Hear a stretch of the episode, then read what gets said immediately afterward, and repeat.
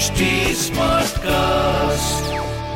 आप सुन रहे हैं एच डी स्मार्ट कास्ट और ये है फीवर एफएम प्रोडक्शन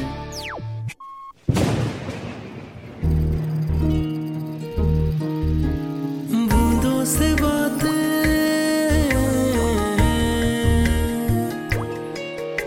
आज की बातों के तार जुड़े हैं बब्बन मियाँ की उधारी मेनिया से हमार चचा कंजूसी छोड़ो और पान में थोड़ा जरा ठीक सा चूना लगाओ। हाँ सारी कंजूसी तो हमारी ही है। वो जो तीन महीने से हिसाब चुकता किए बिना मुँह में पान ठूस के रोज़ाना तुम हमें चूना लगा रहे हो, उसका क्या है? बड़े आए चचा को पाठ पढ़ाने वाले। आज यही खाली पान मिलेगा। ये चबाओ और फुटो यहाँ से। और जब तक पिछला हिसाब नहीं चुकाते, तब तक दुकान के आए बाएँ दाएँ कहीं दिखना जाना, नहीं तो मुंशी जी का कुत्ता दौड़ा देंगे तुम्हारे पीछे। लखनऊ की गलियाँ यूँ तो अपने नवाबी अंदाज के लिए दुनिया भर में मशहूर हैं, लेकिन आलमबाग की एक गली मशहूर थी बब्बन मियाँ की वजह से।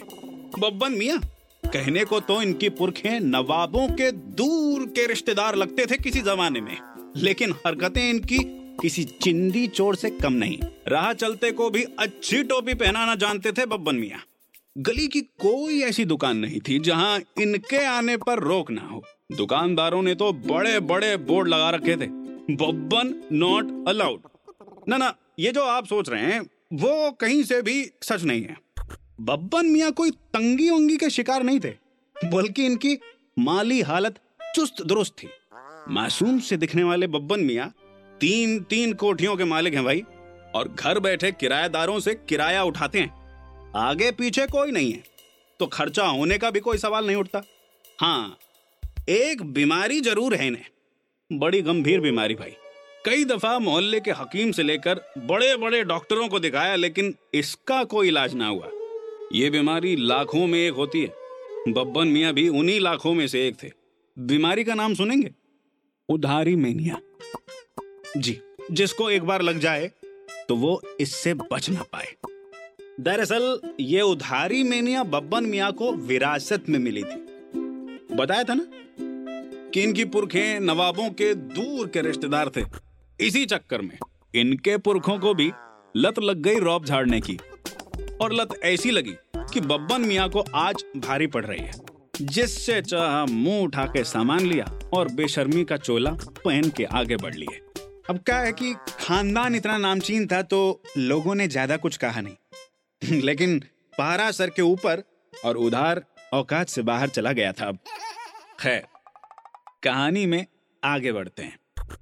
पप्पन चचा इस महीने गुड्डू की तिमाही फ़ीस भर दी और बीवी के मायके में शादी भी पड़ गई। सारा पैसा पानी की तरह बह गया। अगले महीने पक्का किराया दे देंगे। ये एक किराएदार की कहानी नहीं थी। इधर कुछ महीनों से हर किराएदार ने महीने के आखिरी में बहानों की पोटली के अलावा बब्बन मियाँ को कुछ नहीं सौंपा था। आलम यह हो गया कि अब धीरे धीरे बब्बन मियाँ की आमदनी ज़ीरो बटे सन्नाटा हो गई।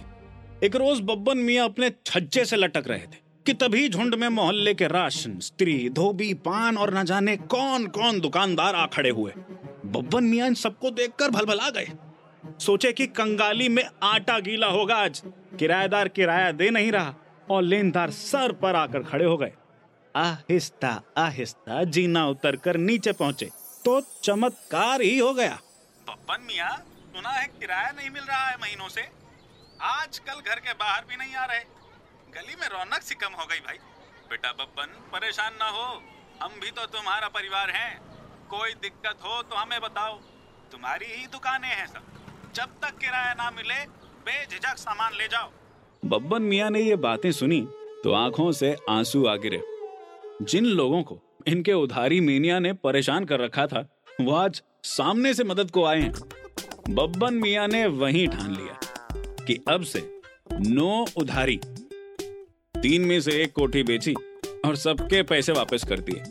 उधारी मीनिया का बुखार अपनों के प्यार से उतर ही गया। लेकिन बब्बन मियाँ बब्बन मियाँ है, कहीं ये बीमारी फिर ना लग जाए।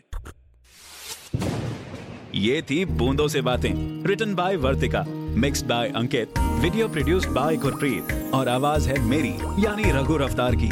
आपको ये कहानी कैसी लगी, हमें कमेंट करके बताइएगा। हमारे सोशल मीडिया हैंडल्स हैं एच टी और फीवर एफ़ ऑफिशियल हम फेसबुक इंस्टाग्राम ट्विटर यूट्यूब और क्लब हाउस पर भी मौजूद हैं।